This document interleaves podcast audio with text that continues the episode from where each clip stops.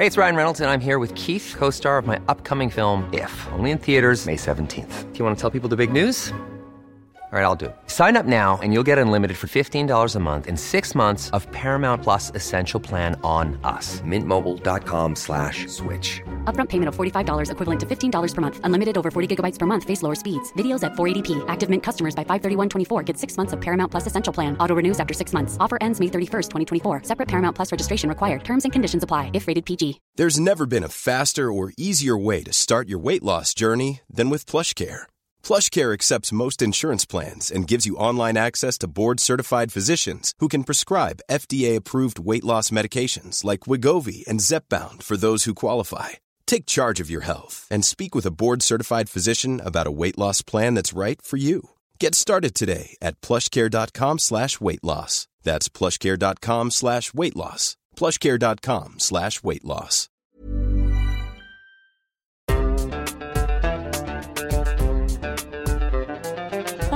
بودكاست صوت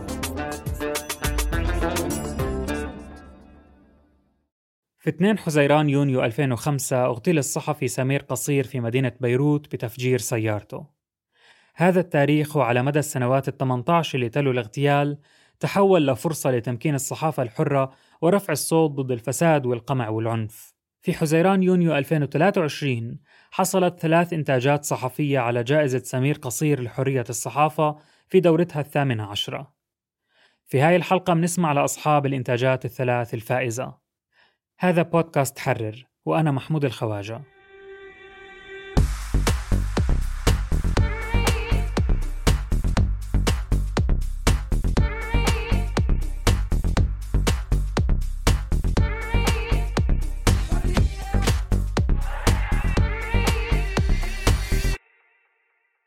البداية مع إيناس حقي. أنا إيناس حقي مخرجة سورية. أه، بكتب أحيانا مقالات وبكتب أه، بعض الأبحاث الأكاديمية. وحاليا مقيمة بفرنسا وعم حاول إني أشتغل أه، مسرح وسينما. طيب شكرا إيناس حقي على وجودك معنا. ومبروك الجائزة. الله يبارك فيك وشكرا لكم على الدعوة. طبعا إناس مقالك بعنوان رسالة إلى جاكي شان فاز بجائزتي سمير قصير كأفضل مقال رأي وعن فئة جائزة الطلاب أيضا. ممكن تحكي لنا شوي عن سياق كتابتك لهذا المقال؟ الحقيقة أنه كنت أنا يعني رغم أنه صار لي كذا سنة بفرنسا بس بتابع كتير أخبار ما يجري في سوريا يعني. فبالصفحات الإخبارية السورية تم تناقل أنه آه، في فيلم صيني عم بيتم تصويره بحي الحجر الأسود آه، وأنه الفيلم من إنتاج جاكي شان. يعني هو هن عم يستخدموا المكان كاستوديو حربي. كذا مرة قالوا الأشخاص اللي بتم مقابلتهم إنه نحن كتير كتير محظوظين لأنه حصلنا على هذا الموقع التصوير بثمن رخيص. آه، فأنا استفزتني الكلمة جداً بسبب إنه آه، كلنا بنعرف شو تمن إنه هي الأحياء مهجرة وتحولت لركام. عدا عن إنه الحجر الأسود بالذات هو الحي اللي كان بيسكن فيه واحد من أعز أصدقائي. ونزح منه لعندي. فحسيت إنه كثير مستفز إنه حدا يقول إنه نحن حصلنا على هذا الموقع التصوير بثمن رخيص. وعدا عن إنه نحن بنعرف كيف بيتم كيف بتتم هي عمليات التصوير بحكم إنه نحن كنا نشتغل بالمهنة يعني. آه، فهي هذا التصوير بيتم برعاية النظام وبحماية مؤسساته وبجوز بحماية الأجهزة الأمنية. آه، فحبيت اني إني أعلق على الموضوع بطريقة ما وخطرت لي فكرة إني أكتب له رسالة لجاكي شان. انظر حولك وأنت تصور. لعلك تجد آثار أقدام أبناء المنطقة التي حفرت طرقات ذهابا وايابا. أو لعلك ستعجز عن إيجاد أثرهم فقد محى قصف الطيران كل شيء. أتعلم يا سيد جاكي شان أننا كنا يوما ما نسير على هذه الطرقات بل نصور فيها بدورنا؟ المقال عم okay عم بيوصل رسالة هاي هذا القالب العام تبعه عم بيوصل رسالة لجاك... لجاكي شان بس عم بيعمل مفارقة بين زمانين إنه شو حي الجبل الأسود اللي عم اللي تصورت فيه المشاهد قبل الثورة والحرب و... وبعد. آه، الحقيقة أنه يعني الحجر الأسود هو مثال عن عن كثير من أحياء آه، ريف دمشق السائرة. هو حي دفع شهداء وتهجروا أهله بسرعة كثير يعني بالسنوات الأولى من الثورة الحقيقة تهجر كل الاحياء كل أهالي الحجر الأسود وقصف ودمر والأسوأ وغير المفهوم بالنسبة لي آه، منعوا الأهالي من العودة. يعني في كتير مناطق آه، آه، بسوريا منها الحجر الأسود ومخيم اليرموك منعوا الأهالي من العودة. وزي ما حكينا بالمقالة كنا عم نحكي عن كنت عم تبني صورة لأهالي هاي المنطقة كيف زمان كانوا يتابعوا جاكي شان وكيف هلأ جاكي شان عم بياخذ موقع مختلف تماما من مكانهم؟ هو في آه، في مجموعة من من شلل الشباب اللي كانت توقف بالحجر الأسود مخيم اليرموك. كانوا هيك بيحبوا هي أفلام الأكشن. وعندهم أبطال واحد منهم هو جاكي شان. وكان في بهدول الأحياء المهمشة الحقيقة بدمشق. آه، كان دائما في غرف بتتعمر على على الأساطيح بيعمروا غرفة صغيرة آه، غالبا بياخذوها الشباب البيت. آه، فهدول الشباب بيجتمعوا آه، وأنا ما بعرف ليش خطرت لي صورة إنه أنا بتذكر إنه بهدول الغرف اللي كانوا على الأساطيح كان دائما في بوسترات فيها صورة جاكي شان. فكتير أثرت فيني الفكرة. فكرت بهدول الناس اللي اللي كانوا معلقين صوره بيتفرجوا على أفلامه بيحبوه كتير بجوز بيحاولوا هن شباب صغار يتعلموا الحركات اللي بيعملها بأفلامه. إنه يتدمر بيتهم وإنه يكون البوستر مسدود بشي محل بالطريق ويتصور هذا الفيلم بمحل ما هن انطردوا عمليا. آه، كثير كانت الفكرة بالنسبة لي آه، مؤلمة يعني. إناس طبعا من من كلامك ومن تجربتك كمان بهذا المجال أنت كنت موجودة بدمشق لحد سنة 2013 يعني بأول سنتين من من الثورة. وكان لك تجارب كمان إخراجية يعني اشتغلتي يمكن على الأرض زي ما حكيتي من شوي. كنت عم بتصوري بهاي الأحياء. في كان تقاطعات آه، مهنية أو شخصية بينك وبين الحجر الأسود بالتحديد أو هاي الأحياء اللي في محيط دمشق اللي اليوم أهلها غادروها قسرا ودمرت إلى حد ما. الحقيقة أنه صديقي العزيز والمخرج المنفذ اللي كان يشتغل معي بكل الأعمال اللي عملتها كان بيعيش بالحجر الأسود. يعني هذا هذا علاقتي الأساسية بالحجر الأسود. أول ما تزوجت سكننا أنا وزوجي بمنطقة اسمها الزاهرة وكان كانت ملاصقة لمخيم اليرموك والحجر الأسود. آه، فهي الأماكن كان لها مكانة خاصة بحياتي الشخصية. بس غير هيك أنا لأني كنت آه، من مدرسة مصرة على التصوير آه، بالأماكن الحقيقية نحن صورنا بكل سوريا. أنا صورت بكل مكان. بأبو خليل الأباني مثلا مسلسل أبو خليل الأباني أنا صورت ب 11 مدينة. وبالتالي نحن كنا قدرنا كل سوريا. وهذا بيزيد الألم آه، لما المناطق اللي صورنا فيها بنشوفها كلها مدمرة. هي مناطق مو ما بنعرفها آه، مو عم نشوفها على التلفزيون. كل منطقة منهم أنا فايتة فيها على بيت ومستقبليني فيها الناس وطابخين لي من أكلهم ومرحبين بفريق تصويري ببيتهم. فكتير كتير التجربة قاسية. يعني بعرف إنه كتير صعب نشرحه بالحكي. آه، كتير صعب الواحد يقول شو يعني؟ شو يعني كل الأحياء اللي نحن كنا نصور فيها تدمرت؟ شو يعني إنه كل الناس اللي اللي كنا اللي كانوا يستقبلونا ويطبخوا لنا ويحتفلوا فينا وبيحبوا التصوير وبيحبوا الممثلين؟ يكونوا كل واحد هلا بمكان من الكوكب أو بمخيم أو أو ما بعرف يعني آه، شو مصيرهم. واهالي الحجر الأسود اليوم وين موزعين؟ مثل كل السوريين في كل بقاع الأرض. طيب إذا بخطر لي سؤال متعلق بعملك بهذا الشكل من الإنتاج السينمائي كمخرجة وكعاملة وكمان يعني كشخص عايش هاي المأساة السورية. متى استخدام موقع زي هاد أو مساحة زي هاي دمرتها الحرب في إنتاج سينمائي آه، أو درامي تلفزيوني يعتبر مشروع؟ ومتى ممكن يعتبر آه، غير أخلاقي وتطبيع للدمار والتهجير؟ كثير صعب الجواب على هذا السؤال. هلا مبدئيا آه، أسوأ شيء بقصة فيلم جاكي شان إنه هو حكاية غير سورية. إنه لو عم نحكي حكاية هدول الناس لو عم نوصل صوتهم يعني هذا النقاش مثلا مشروع جدا بالأفلام الوثائقية اللي نقلت حكاية هدول الناس وكيف تهجروا وكيف تدمرت بيوتهم. مشروع نسأل حالنا إنه يا ترى بحق لنا نصور ببيوتهم وهن مو موجودين بس لنحكي قصتهم ونحكي الظلم اللي تعرضوا له؟ ربما ربما. هلا ما بعرف حقيقة ما عندي جواب بعتقد اللي بيجاوب هن أصحاب هذه البيوت. بس انه انه نحوله لاستوديو حربي منطلع منه مصاري. آه، يعني لأنه أكيد هذا المكان لم يستأجر بلا مقابل.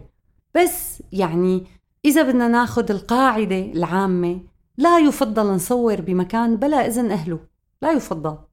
يعني المفروض المنطق بيقول إنه أنا هذا بيتي بدي صو... بدي حدا يصور فيه. ما معقول ما يسألني إنه معلش صور ببيتك. إنه ما عم نحكي عن مكان خلص أهله انتهوا من زمن تاني. أهله موجودين بمكان آخر يعني. تماما بالضبط إنه هو مو مكان اندثروا أهله. آه، وما عاد في له ما عاد في لهم أثر ولا يمكن إيجادهم. حقيقه ما بعرف شو بيحس الواحد بهيك حالة. إنه أنا والله عم شوف بيتي أغراض بيتي. تخيلت كثير لأنه آه، آه، كثير انحكى بال بعد القصف إنه أغراض البيوت بتتناثر بالشارع. فتخيلت إنه مثلا في آه، لقطة مثلا من فيلم صيني فيها والله كنبايات بيت فلان صور من بيت علنتان هيك محطوطة بالأرض. حسيت إنه إنه فظيعة الفكرة فظيعة شو قاسية وما فيها رحمة الحقيقة. How would you like to look 5 years younger? In a clinical study, people that had volume added with Juvederm Voluma XC in the cheeks perceived themselves as looking 5 years younger at 6 months after treatment. Look younger, feel like you. Add volume for lift and contour in the cheeks with Juvederm Voluma XC. Reverse signs of aging by adding volume to smooth laugh lines with Juvederm Volure XC. For important safety information and to find a licensed specialist, visit juvederm.com. That's J U V E D E R M.com. Not for people with severe allergic reactions, allergies to lidocaine, or the proteins used in Juvederm. Common side effects include injection site redness, swelling, pain, tenderness, firmness, lumps, bumps, bruising, discoloration, or itching. There's a risk of unintentional injection into a blood vessel, which can cause vision abnormalities, blindness, stroke, temporary scabs, or scarring. Talk to a licensed specialist to find out if it's right for you. Hiring for your small business? If you're not looking for professionals on LinkedIn, you're looking in the wrong place. That's like looking for your car keys in a fish tank. LinkedIn helps you hire professionals you can't find anywhere else, even those who aren't actively searching for a new job but might be open to the perfect role. In a given month, over 70% of LinkedIn users don't even visit other leading job sites. So start looking in the right place. With LinkedIn, you can hire professionals like a professional. Post your free job on linkedin.com slash people today.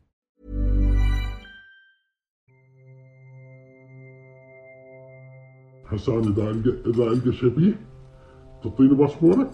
تشتري باسبوري؟ أشتري باسبورك، شنو باسبورك؟ باسبوري بلجيكي بلجيكي؟ اه اشتري باسبور تشتري بكام؟ ليش اشتري لك؟ آه اعطيني الباسبور ولا ال ID card اديني آه مو أنا واحد إحنا مجموعه لازم هالمجموعه اللي يروح اللي يروح بتركيا اللي يستقبل هذا اتصال بيجريه الصحفي محمود السبكي مع مهرب بشر في بروكسل ضمن مادة صحفية أعدها بعنوان الهجرة بجواز شبيه سماسرة وسوق سوداء لوثائق السفر الأوروبية المادة فازت بجائزة سمير قصير عن فئة التحقيق الاستقصائي أنا محمود السبكي آه، صحفي استقصائي مصري. الموضوعات طبعا اللي دائما حاضرة على طاولة آه، تغطياتي هي آه، موضوعات الهجرة موضوعات الإرهاب موضوعات الفساد.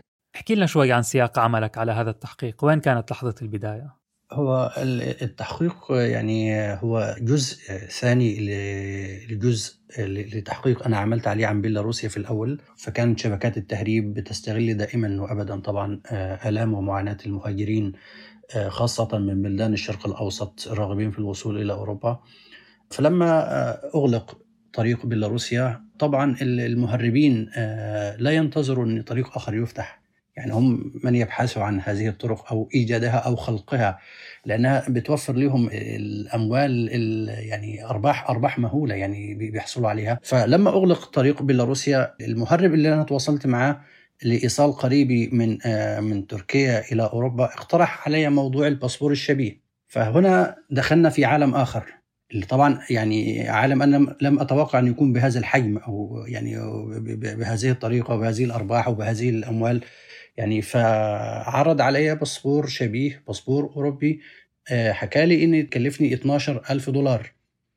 ففي هذا الوقت طبعا هو يعني آه، أنا undercover يعني أنا هو ما يعرفش إن أنا صحفي أو أي شيء. فلما آه، يعني حكيت معاه قلت طيب okay يعني أنت طب يعني فيك إن أنت كمان هتشتري اللي بتتكلم في 12000 دولار. كم يسوي باسبور الأوروبي فعرض علي إن هو يشتري باسبوري الأوروبي مقابل في البداية ب 5000 يورو. ثم رفع السعر إلى 6000 ثم قال لي ان إحنا راح نشتغل مع بعض وفيك تشتغل معايا كمان كسمسار وأعطيك عن كل شخص 500 يورو تحضروا لي. فتحقيق في تحديات كثيره تحديات إن أنا كيف الأول أوصل لشبكات التهريب كيف إن أنا أحصل على الثقة بتاعتهم إن أنا أكون في وسطهم. فترة كبيرة مش مش فترة صغيرة. أكيد. بس البداية نقطة البداية كانت التواصل المباشر بينك وبين هذا الشخص. يعني صدفة إن هو كان يعني في أحد أقسام الشرطة في بروكسل في معاه ورقة وهو ما مش عارف يترجمها. طلب مني المساعدة ان اترجمها فترجمت له الورقة وفيما بعد لما خرجت آه، هو خرج معايا فبيحب إن هو يتكلم معايا فعرفني إن هو الشخص الفلاني وبيشتغل على المو... الأشياء دي كلها. فاحتفظت برقمه. وفيما بعد تذكرت هذا الشخص ولما عدت إليه بالفعل وجدت يعني إن العديد من من الأشياء سواء هو يعني هو والشبكة بتاعته بيشتغلوا آه، في الباسبورات الشبيهة والمزورة بيشتغلوا في تهريب البشر عبر عبر مختلف الطرق. أنت بالنسبة لهم غنيمة. فأنا كنت أتواصل كشخص مهاجر. من شخص مهاجر عربي يريد السفر إلى أوروبا يريد الحصول على باسبور شبيه. تواصلت مع مهربين منهم في اثينا في إسطنبول في في عواصم أوروبية. كلهم أبدوا الرغبة في توصيلي إلى أوروبا وأرسلوا عينات لباسبورات حصلت على عينات لباسبورات فرنسية آه، بلجيكية هولندية أمريكية. فمنهم طبعا اللي عرض علي كمان إنه هو راح يكون معي على نفس الرحلة. في منهم كمان اللي حكى لي إنه هو راح يمشي في في المطار أمامي وأنا أمشي خلفه. في منهم اللي يعني اللي حكى لي إن في حد تبعه هيكون معي للطياره فكلهم أعطوا التطمينات ومنهم اللي حكى لي إنه هو راح يدربني على كيفية الدخول للمطار وكيفية التحرك.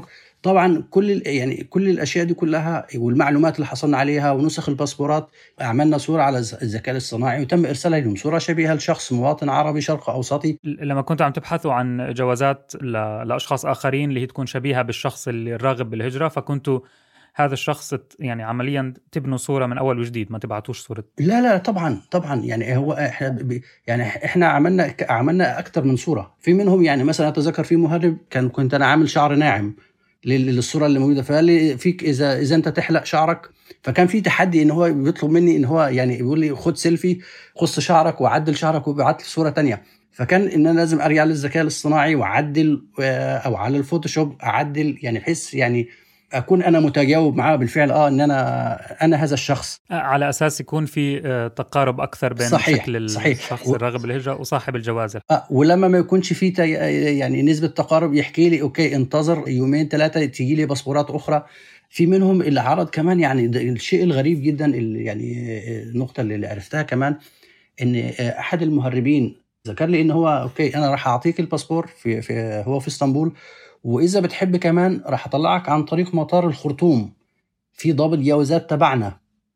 يعني تخيل إن شبكه الشبكات دي منتشرة إزاي. وخلال التحقيق بنشوف كيف إنه مصادر الجوازات أحيانا بتكون متنوعة. أحيانا أصحابها فعلا بيبيعوها أو بيأجروها لفترة ما بعدين بيروحوا ببلغوا عن فقدانها أو أحيانا بتكون عن جد مسروقة أحيانا بتكون مزورة. ده صحيح. يعني بالفعل أنا يعني زي ما زي ما بحكي لك ان إن المهرب عرض إن هو يشتري مني باسبوري الأوروبي مقابل 6000 آه، يورو. والخطة اللي بي يعني بحطها المهرب إنه بعد ما تبيع باسبورك بعد بكم يوم روح بلغ عن فقدانه صح؟ صحيح. يعني هو أنا لما طلبت منه أو حكيت معاه قلت له طب كيف؟ يعني قال لي أنت تنتظر تنتظر كم يوم وتقدر تبلغ عن الباسبور تبعك. في نفس الوقت أنت بتتعامل مع مهرب فلازم تكون واخد احتياطاتك. شو كانت الأفكار اللي بتجيك مثلا؟ شو شو كنت تعمل مشان تاخذ احتياطاتك؟ لازم تدرس المكان اللي أنت حتلتقي فيه معاه. مكان آه، مثلا مهجور مكان فيه ناس مكان هل هو بيتم فيه مثلا أشياء آه، غير شرعية. ف يعني المهرب لما أرسل لي المكان تبعه فعينت المكان قبل الموعد. شفت المكان. ثانيا يعني أنا على تواصل في شخص معايا بيكون على مقربة مني. لكني خليني يعني أقول لك إني عملي على ملف الهجرة والمهاجرين. هو يعني مش سنة أو سنتين أو خمسة سنوات كبيرة أنا بشتغل على ملف الهجرة. آه، في ليبيا في موريتانيا في المغرب في تونس في بلدان الشرق الأوسط في أوروبا. يعني أنجزت العديد من التحقيقات العابرة للحدود منها تحقيقات يعني قاربت العامين. تنقلت ما بين ليبيا وتونس وموريتانيا والمغرب وبلجيكا فرنسا ألمانيا. دول كثيرة يعني كشفنا فيها شبكات تهريب منتشرة ما بين إريتريا وأثيوبيا والسودان وليبيا يعني وإيفن حتى وصولها إلى أوروبا كمان. شو شو العوامل اللي بتخليك مستمر في هذا المجال؟ يعني ممكن زي ما حكينا بتحتمل المخاطرة ممكن القلق والتوتر وإلى آخره. هو في شيء مهم جدا دايما بيدفعني يعني هو حبي حبي العملي.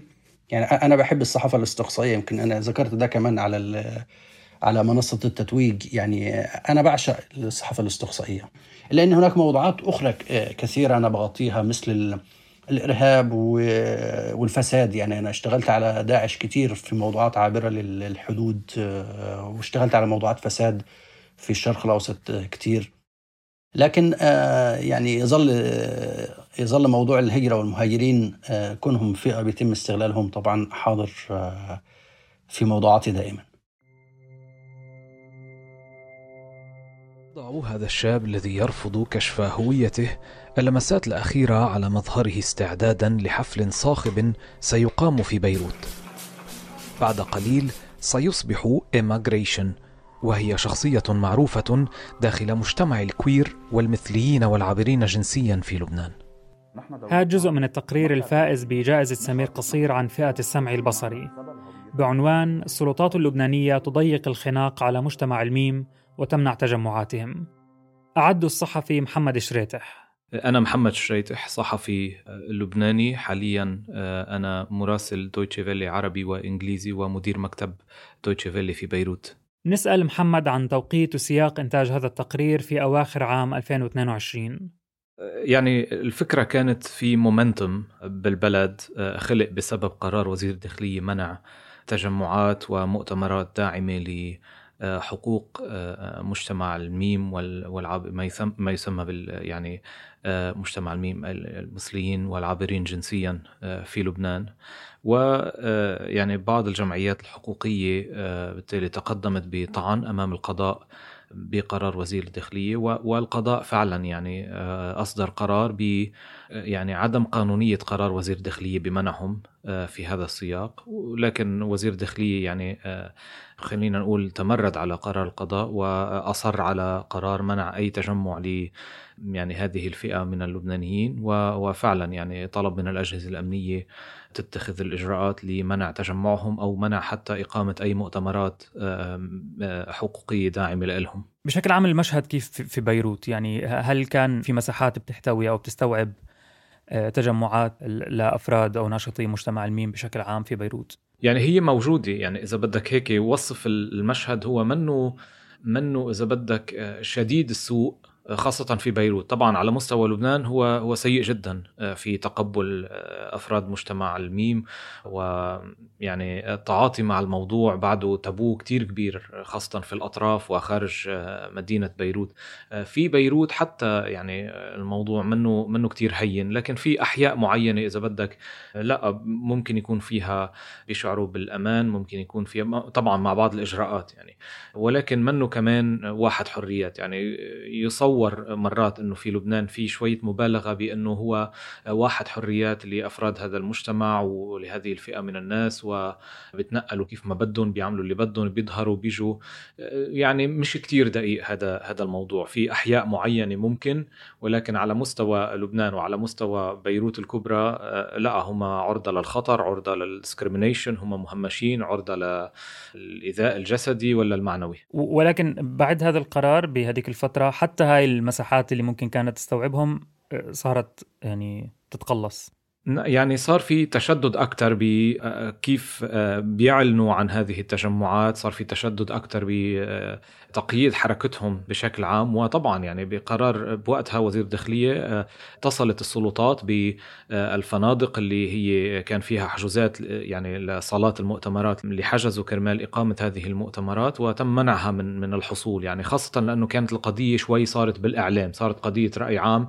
عادة بالأيام العادية ممكن يعني حدا يحجز يعمل مؤتمر يعمل نشاط صغير كذا يعني السلطات بتتغاضى شوي عن الموضوع. ولكن لما انتقل الموضوع شوي على الإعلام أصر يعني خاصة السلطة الأمنية أصرت فرض رأيها آه، بوقتها وفعلا منعت النشاطات بهديك الفترة. طيب محمد أنت صار لك فترة يعني منيحة بتشتغل بالمجال الصحفي. شو القضايا بشكل عام اللي بتثير اهتمامك لتغطيتها عادة؟